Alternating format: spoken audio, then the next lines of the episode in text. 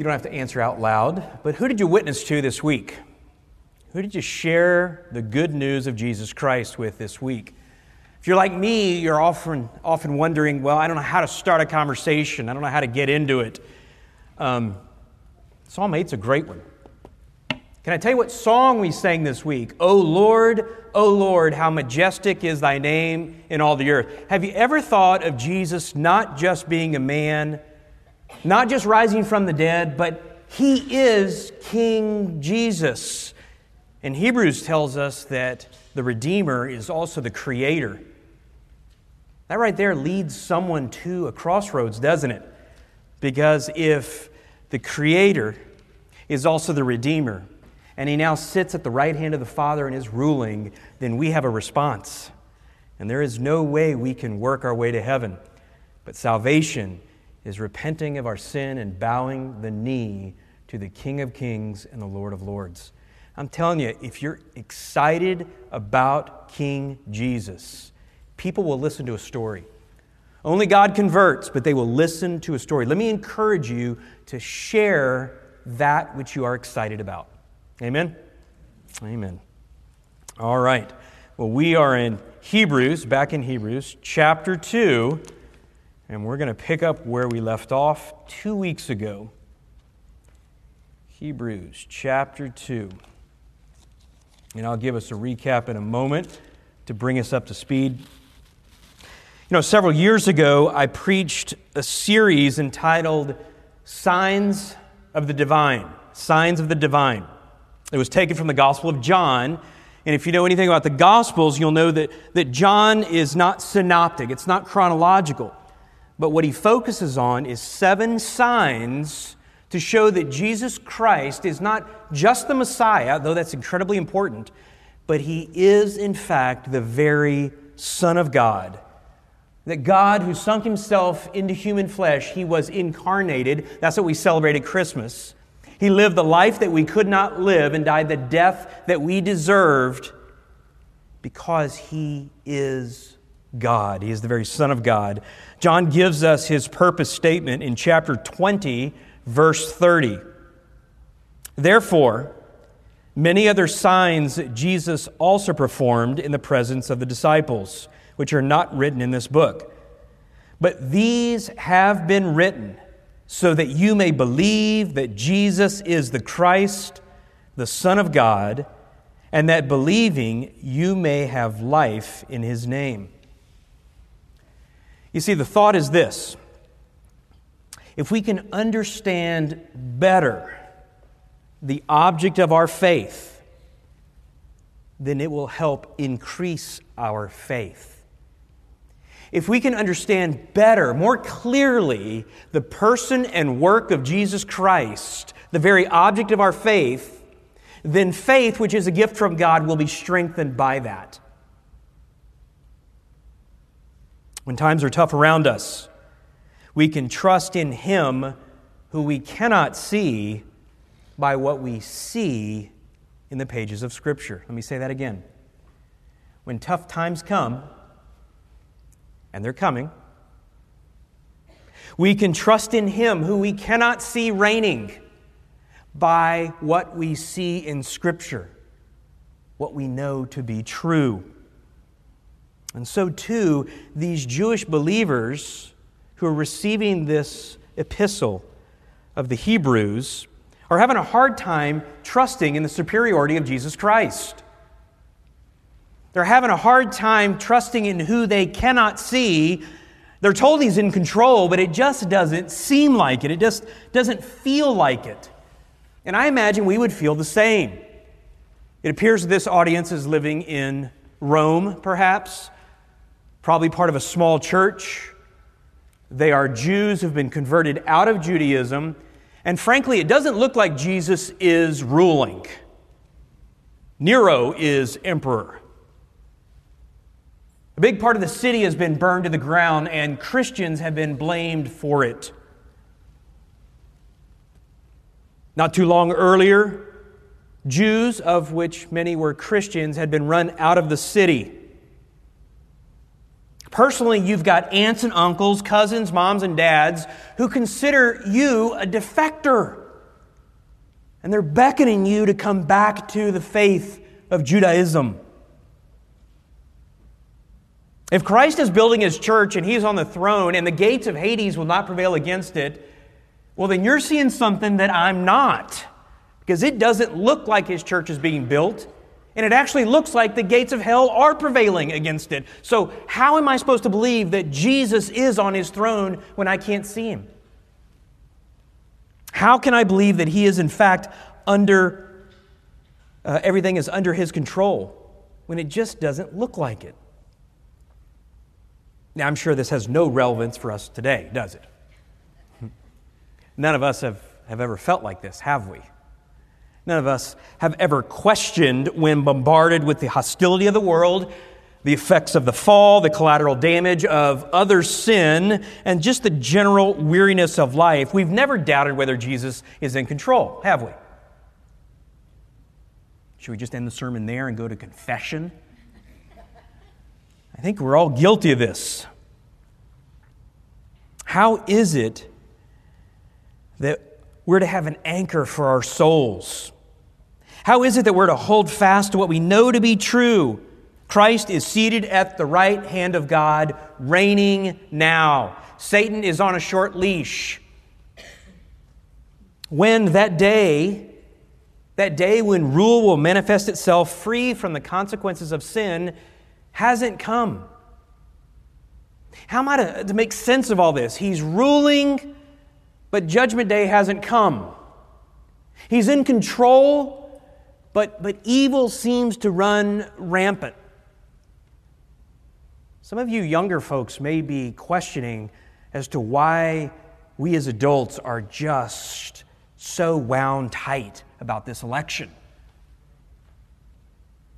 Some of you may have a hard time realizing what's at stake because you have not seen evil run rampant before. And while we may have only seen it on our TV screens in other countries, it seems to be knocking at our door. And yet you're telling me Jesus is on his throne? If this is Christ's rule, I'd hate to see what chaos looks like. Maybe, maybe, maybe if I could just see him ruling. How about that? You know, like Stephen, when he, when he could see Jesus at the right hand of God, maybe if I could just, if I could just see him, yes, I'd feel a lot better. Who else? You know, the fact is, I probably wouldn't be.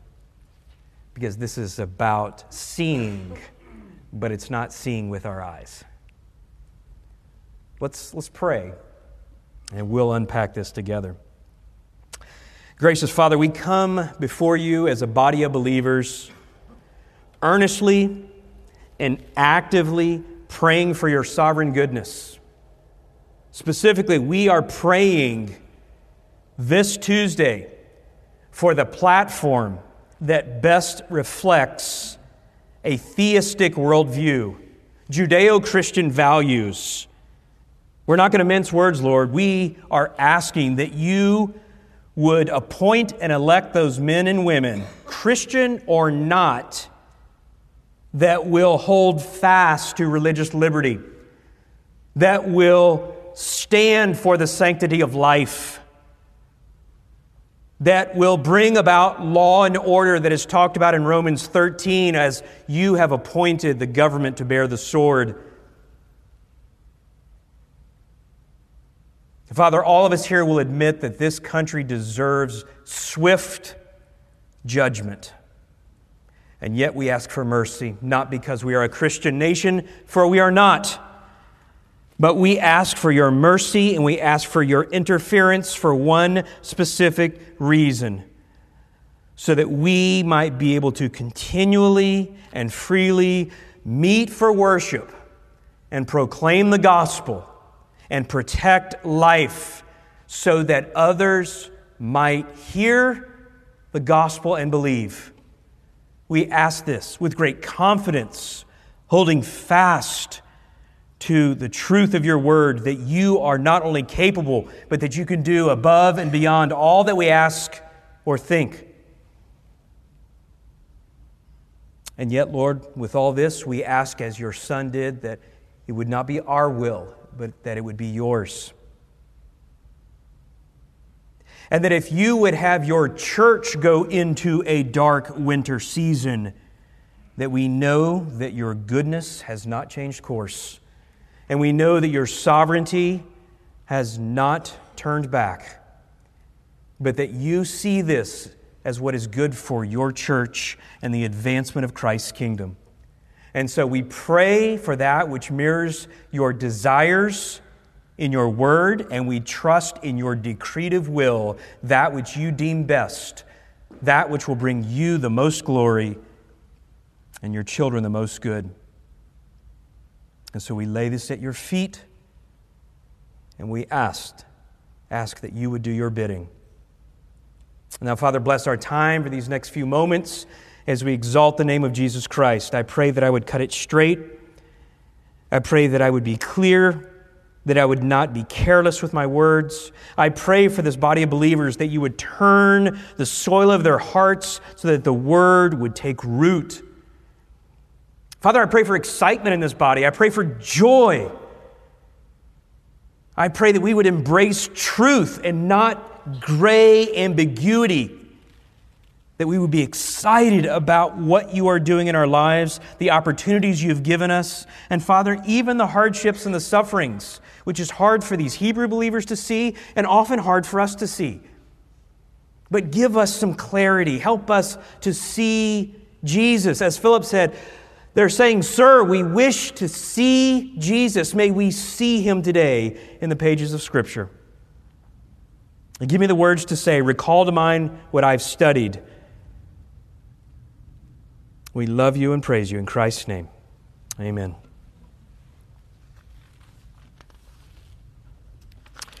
Well, we were in Romans last week, so just a quick recap on the book of Hebrews. I mentioned earlier that this is possibly a small church in Rome. Certainly, they are Jews who have been converted out of Judaism into Christianity. They've placed their faith and trust in Jesus Christ. The author is anonymous. We don't know who it is, but he's writing in order to give them a clear picture about who Jesus is. As they're tempted to go back uh, with peer pressure and persecution, they're tempted to embrace some aspects of Judaism which are thoroughly unbiblical. There's probably pressure on them to say, you know, you can keep believing in your Jesus, that's fine, but, but don't call him the Son of God. Because you know we as Jews pray the Shema every morning. Hear, O Israel, Lord is our God, the Lord is one, right? And this just, this just smacks to them of some sort of polytheism. There was no expectation that the Christ, the Mashiach, would be God. Certainly not God incarnate, and certainly not one who would die. So, hey, cuz, come back to the fold. Hey, nephew, come on. Just, I tell you what, call him an angel if you want to. Name him Jesus if you like. Just quit bowing the knee to him as God. That's probably what was going on. There could have been some uh, reverence for angels, as we saw in Judaism. We don't really know, but the point is this, and this is true even today. Any time we set our affections on creation rather than the Creator, that is called what, Metro Bible? Idolatry. Now, we may look at this and say, this doesn't apply to me, but when you, when you frame it that way, in what areas of your life are you setting your affections upon the creation rather than the creator? Well, then you're committing the same sin. And so, whatever's going on here, it's not necessary that we know exactly, but it is necessary that we understand what this author is doing is he is elevating Christ back to his rightful position that he is God, a very God and there is nothing close. We, we see, starts off in verse 1 of chapter 1 Christ has spoken to the prophets and the fathers in many portions and in many ways, but in these last days, he has spoken to us in his Son. And right off the bat, we see the Son's rank, nature, role. He is the ultimate ambassador, the prophet, the final word, speaking as God Himself for the Father, the sole heir, the creator, the radiator of the Father, the sustainer, the redeemer, and the ruler. He is sitting at the right hand of the Father, and he is prophet, priest, and king. No angel, no man, no Aaronic priesthood, no temple has ever come close. He's going to go through this theological portion all the way through chapter 10, verse 18, and then he's going to switch and he's going to give us the practical, and it's rich. It is rich. Right after the introduction, he begins this prof, uh, process of comparison, showing us how Christ is superior to the angels. If the angels were involved in delivering the old covenant, how much greater is it that the new covenant was delivered by the Son of God Himself? Oh, angels may be powerful, okay? But they're servants, whereas Christ is the Son. Angels may be otherworldly, but they are staff. Jesus is the crown prince. Believers should never, ever be tempted to elevate creation and rob the Creator of His glory. And so that took us through much uh, uh, the rest of the first chapter. And then we see the preacher does an aside where he gives a warning not to drift away. Today, he picks up the argument of Christ is superior to the angels again. As a reminder, the theme for the whole book is staying the course by understanding the superiority of Christ. I'm just going to drill that each week because it's so applicable to us. Staying the course by understanding the superiority of Christ. Now, just as an aside, if you haven't been with us, we're not going to be afraid by these warning passages. The preacher here is preaching to those who are professing believers, in the same way I preach to all of us each week as professing believers. And yet, I'm not so naive as to believe that everyone in here is, in fact, a believer. Genuine faith works. We're not saved by faith plus works, we're saved by faith that works. Believers who are saved by grace through faith, that same faith perseveres in them by the power of the Holy Spirit. They don't punt the faith, they don't walk away. They may fall into sin, but they repent. We are saved by grace through faith, and it is a gift of God. So, we're not going to be afraid of these warning passages. They're there for a reason, and it helps to remember that this is a, this is a sermon, in effect. This, this guy is preaching. So, much like I do, I'll be preaching, and then I'll be like, Hey, and by the way, there's a side note here. Da da da da da. That's very purposeful. He's not just forgetting something here, there's, there's a reason. So we're going to pick up from the argument where he left off in chapter 1. Now, this morning we're going to witness the collision of the theological and the practical. And if you allow, will allow me, I'm not going to water this down at all. You have to really kind of be on your game this morning. Um, because it's going to take some twists and turns, but if you'll hang with me, I'll make it as clear as possible. But I, I don't want to do what is tempting here, and that is to just give you a 30,000 foot level. Okay? We're not looking at it from an airplane. I want to be in it. And I'd rather repeat some things and re explain some things so that we get it, because that's what the original audience was to get. Look at verse 5, chapter 2. It sets the stage for our sermon. For he did not subject to angels the world to come, concerning about which we are speaking. If you write in your Bible, and you should, draw a line, an arrow back to chapter 1, verse 13. He's picking up the argument from verse 13. But to, but to which of the angels has he ever said, Sit at my right hand until I make your enemies a footstool for your feet? That's Psalm 110. Christ quotes that as well. So we might sum up this argument, part two, that the author is making this way Angels were not created to rule or have dominion over the earth. And I'm going to explain why that's so important to people who are struggling during times of persecution and, and pressure, and they're wondering, is Jesus really on his throne? Because I can't see him. Well, what the heck does angels have to do with this? I'll explain later, but for the sake of argument, angels were not created to rule or to have dominion over the earth. Now, we're going to play off that statement for our three points. I'm going to say it this way again Angels were not created to rule or have dominion over the earth. Point one angels, not ever. Kids, say it with me angels, not ever. Good job. Number two, man, not well. Man, not well. Number three, Christ already but not yet. And my seminarians out there are going, Ooh, he's going to go there? Really? Really? Yeah, we're going to go there, and we're going to have a good time. Let's look at the first one Angels, not ever.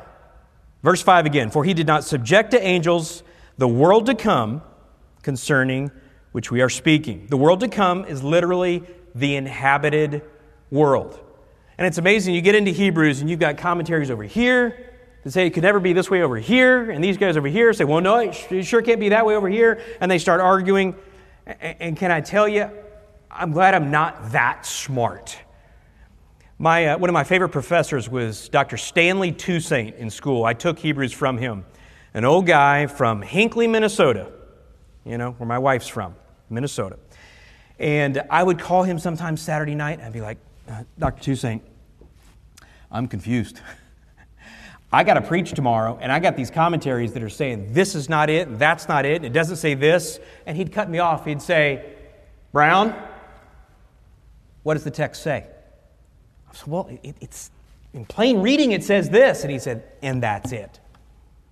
That's what it means. Stick with the plain reading of the text. The world to come, the inhabited world, the author uses it again in chapter 6, verse 5 the inhabited earth. It's not a figurative place, it's not an ethereal universe, but it is a very real, corporeal kingdom that Christ came to establish. It is one where one day there will be a new heavens and a new earth, a, a recreation. But his rule, watch this, his rule is already established and he is currently building his kingdom. How do we know that? Because he promises it. I will build my church and the gates of Hades will not prevail against it. All the book of Matthew is he has come and he is the king and his kingdom has arrived. But if you're like me, you're saying, but it doesn't look like it. This doesn't feel like Christ's kingdom because I'm reading stuff in Revelation where it's supposed to be the lion laying down with the lamb and it's supposed to be wonderful. And yeah, the kingdom has arrived, but the kingdom is not fully consummated yet. We haven't seen the final judgment, we haven't seen Satan dealt with. We haven't seen recreation. We haven't had the marriage feast of the Lamb. All these things, yes. But his kingdom is started. And so the world to come is a now, but you might say not yet. We're going to get into that in a little bit. It's not yet complete. I'll talk more about it later. The point is this the author is saying, hey, hey, you guys, I know what your aunts and uncles and cousins are telling you. I know what you learned in ancient Judaism. It's not scriptural, okay? Angels were never created to rule, period. Angels were never created to rule. And you say, yeah, yeah, but, but they're powerful. Yeah, yeah, but I've seen in the book of Daniel, there's like a, a, Michael that seems to be over Israel, and there seems to be a prince of Persia. Okay, there, there's, there is a connection with angels and uh, protective areas and things like that. But he says, you're missing out. Angels are ministering servants rent, uh, sent to render service to those who will inherit salvation. But man, on the other hand, ah, that's something special. Think about that for a second. Angels were never created to rule, but someone else was. Look at our second point man not well. It was man who was created to rule. And if you look at your text there, you'll see three uh, verses of block lettering. That's referring to Psalm chapter 8 in the Old Testament, a Psalm of David, which both Chris and Martine read. Let me go ahead and read it for you. Angels were not created to rule, but man was. Verse 6. But one has testified somewhere, saying, What is man that you remember him? Or the Son of Man that you are concerned about him? You have made him for a little while lower than the angels. You have crowned him with glory and honor. You have appointed him over the works of your hands. You have put all things in subjection under his feet. He's quoting Psalm 8 there, a psalm of David. And this psalm was meant to show the, the insignificance of man in comparison to his creator, and yet, watch this, at the same time to show him as the imago Dei, the image of God, and the highest of all creation. I know kids, when you're in school, you take your biology class, and everyone tells you that man is a mammal, and da da da da and he's just another animal. He's just maybe just evolved or got a little smarter or, or somehow didn't drown or whatever else. Bible teaches that man is above the animal kingdom is separate from the animal kingdom, that was created by God in the image of God, watch this, to rule instead, in the stead of God. The Puritans had a beautiful understanding of the anthropology of man, and they called man the vice regent. You know, we, we, have, a, we have a vice president, okay? But, but to be honest, a vice president doesn't do much. Maybe he goes on the campaign trail, but he's there in case the president dies. But, but a vice regent, that's vastly different than a vice president. A vice regent is a steward that rules in the power and authority and with the responsibility of his master. It's like the way in the ancient Near East you would have a steward over your household and he was in charge of everything you owned. And you could leave even for years at a time, and you could trust that that household was run according to the specifications with which you left him. And so David is talking here about this, this unique relationship where man is so much lower than creation, but yet God, being rich in his mercy, created him with the express purpose of ruling and subduing. And of course, we see that where in Scripture? Genesis chapter, glad you got it, chapter 1, okay? And if the author of Hebrews is quoting David, you've got to go back to the original source. David is quoting Moses. Genesis chapter 1 Then God said, Let us make man in our image, according to our likeness and let them rule over the fish of the sea, and over the birds of the sky, and over the cattle, and over all the earth, and over every creeping thing that creeps on the earth. God created man in his own image. In the image of God, imago Dei, he created him. Male and female, he created them. God blessed them and said to them, Be fruitful and multiply and fill the earth and subdue it. Rule over the fish of the sea and over the birds of the sky, and over every living thing that moves on the earth. Look back at chapter 7. I'm sorry, verse 7. He crowned us with glory and honor. There is no other created being or thing that remotely reflects the image of God. And no one has honor as his representative. He appointed us over the works of his hands. Adam was placed in the garden and told to what? To cultivate it, to manage it. Our position is one of responsibility. We are to cultivate and maintain, rule and subdue the entire world. And he has put all things in subjection under our feet. Now, all this seemed to go pretty well for Adam for a while, right? I mean, Agriculturally, he cultivated the most massive, amazing garden ever.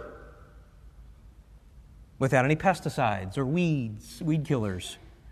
He had dominion and ruled over everything. If you're a Jew, you understand this because he ruled by naming. That's, that's a sign of authority. All the birds, the beasts, and the fish. That's a, that's a big job. I mean, I had trouble naming my own kids. Why do you think we just came up with the third?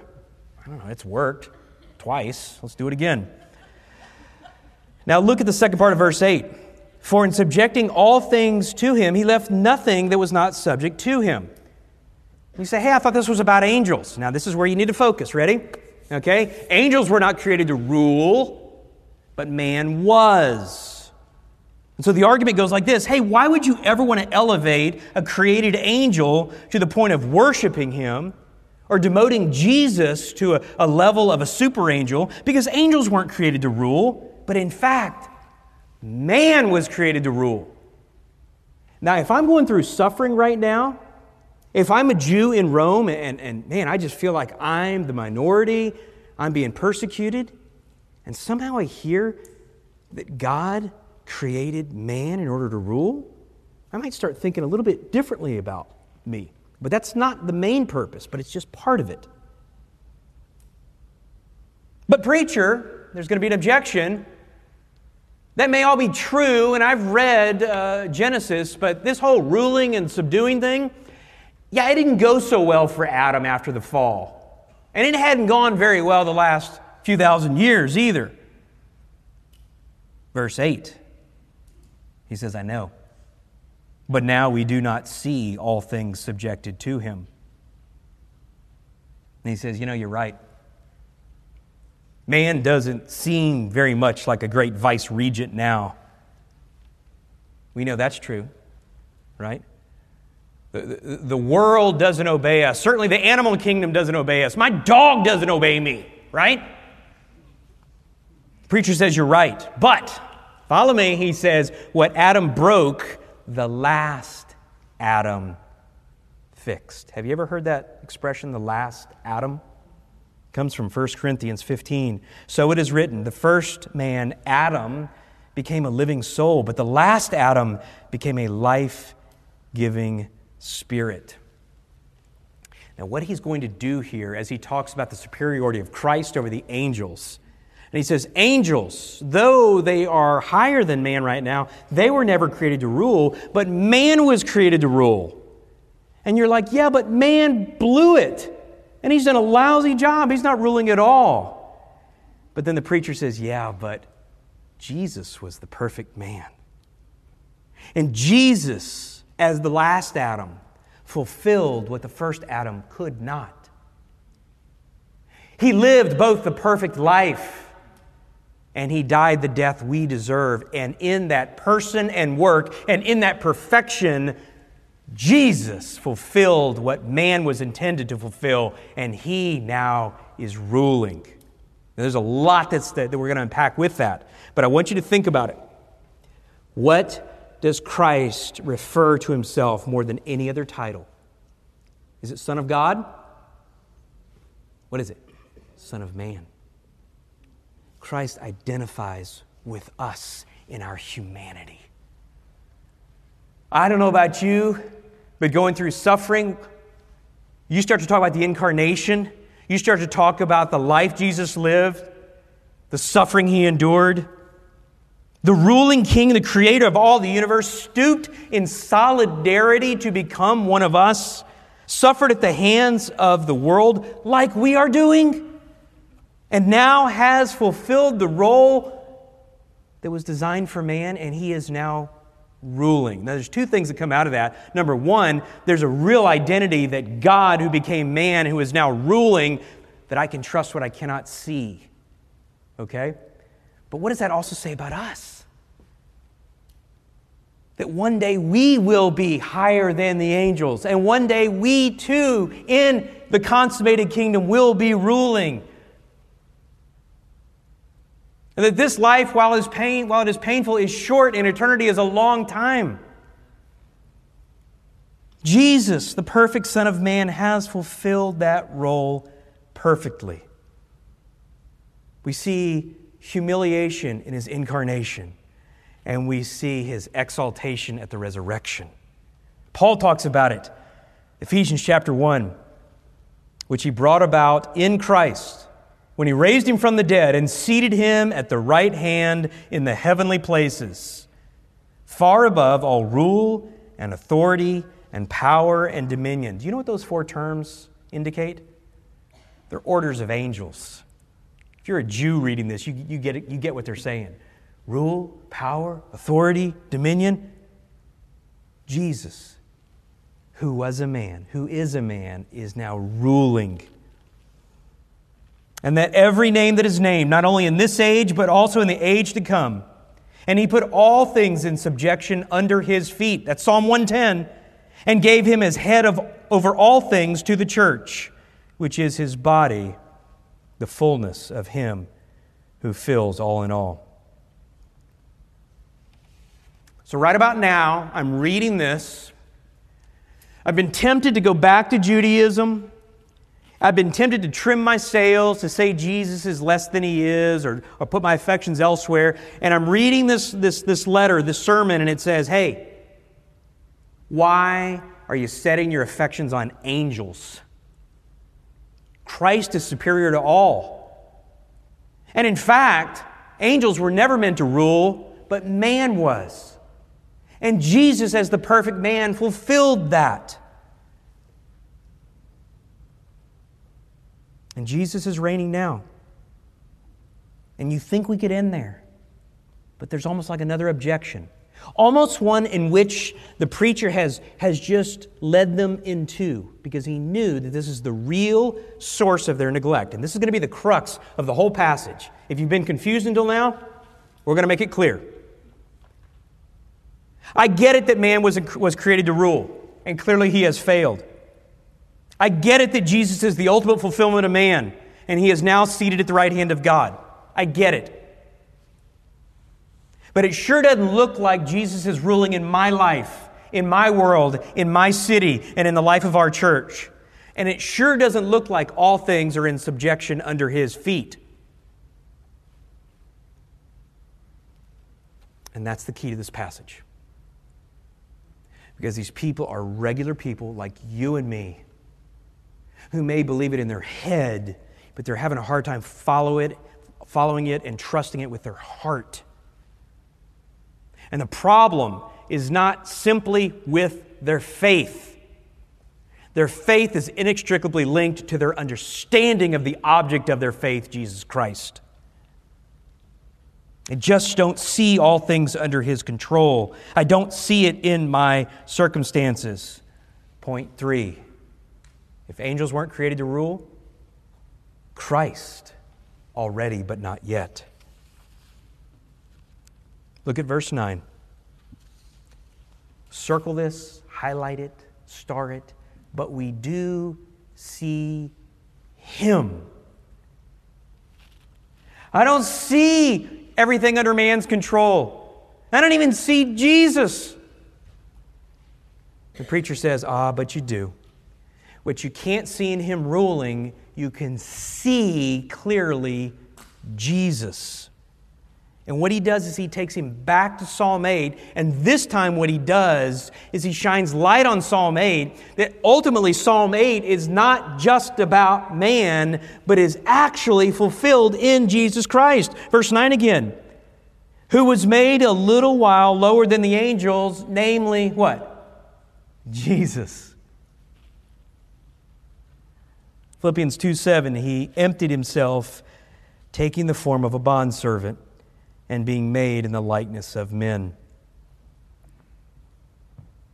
Think about if this preacher, if, if I, as your pastor, can get you in the midst of the most difficult circumstances, the greatest anxiety when you say, But I can't see Jesus on his throne because it looks like the whole world is going to hell in a handbasket. And if I can say, but see Jesus.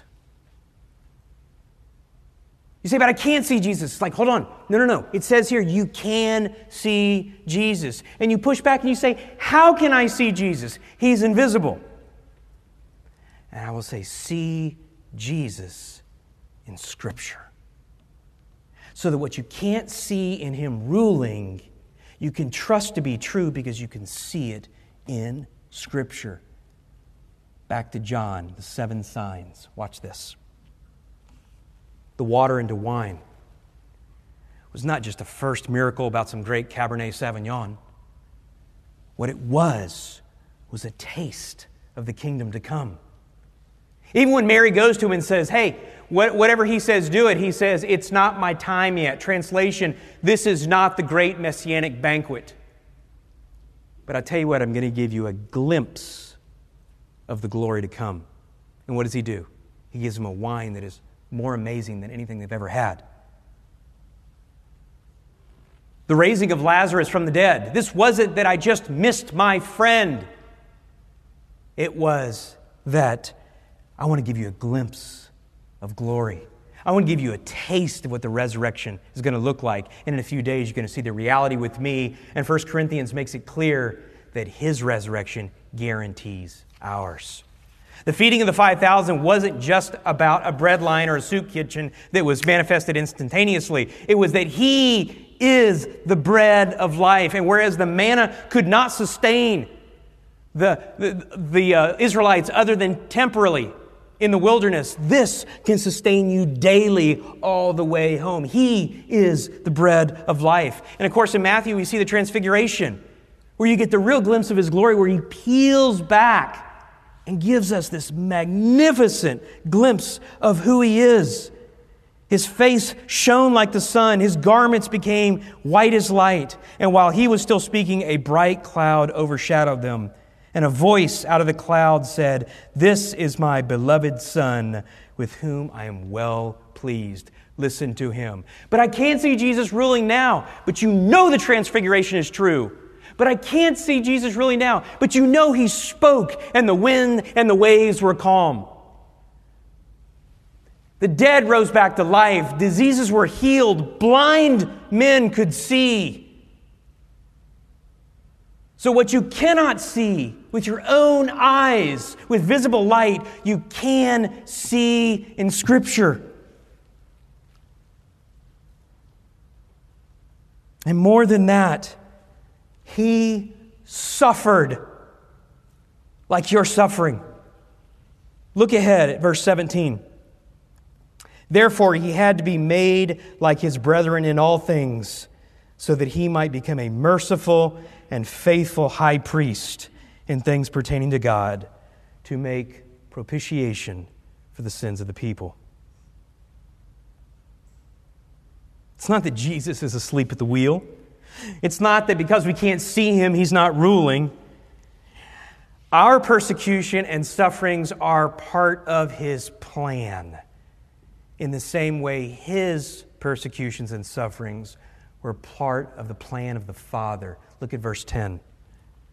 For it was fitting for him, for whom are all things, and through whom are all things, in bringing, in bringing many sons to glory, to perfect the author of their salvation through sufferings. Who are many sons?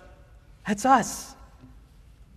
If the author and perfecter of our faith, if the Redeemer who is the Creator, if it was part of God's plan to take him through sufferings, the path to the throne was through the cross, so too his followers will suffer. And God is still on his throne. So we can trust in the areas we can't see because we can trust in the areas we can. When we can't clearly see through the fog of our own suffering, we're called to turn our eyes upon Jesus. Hebrews 12, 2, fixing our eyes on Jesus, the author and perfecter of faith, who for the joy set before him endured the cross, despising the shame, and has sat down at the right hand of the throne of God. So we see Jesus in Scripture. Lilias Trotter was an artist living in London in 1879. You probably never heard of her. I hadn't either. She couldn't shake the belief that God wanted to use her for greater things. She set her heart to reach Muslim women in North Africa. She had neither the health nor the support to go, though she was financially well off, and ended up sending herself there in 1888. And she worked diligently to not only learn the language, but to pierce the veil so that she could get to and reach these women with the gospel. But through all the challenges, she realized it was something very important. It was important for her to stay, stay focused on her Savior. And so she wrote an, an evangelical tract entitled Focused. I wanted to read it to you as we close. She says, quote, It is easy to find out whether our lives are focused, and if so, where the focus lies. Where do our thoughts settle when consciousness comes back in the morning? Where do they swing back when the pressure is off during the day? Does this test not give us the clue? The dare to have it out with our God, and after all that is the shortest way. Dare to lay bare your whole life and being before Him, and ask Him to show you whether or not all is focused on Christ and His glory. Turn your soul's vision to Jesus and look at Him. And a strange dismiss will come over all that is apart from Him. And the divine attrait, which is God's saints, which by which God's saints are made, even in this 20th century will lay hold of you, for He is worthy to have all there is to be had in the heart that He has died to win. Focused, focused on Christ. Well, it's long since gone out of print. I think it was only published maybe locally. But in 1980, someone gave a songwriter this track. Her name was Helen Lemmel. And she read this and read it and read it and sat down and penned these words O soul, are you weary and troubled? No light in the darkness you see? There's light for a look at the Savior and life more abundant and free. Turn your eyes upon Jesus. Look full in his wonderful face, and the things of earth will grow strangely dim in the light of his glory and grace. But you may ask, how? The final verse gives us the answer His word shall not fail you, he promised. Believe him, and all will be well. Then go to a world that is dying, his perfect salvation to tell. If you find yourself not seeing him reigning, the author tells us to look for him in his word and trust that he is on his throne.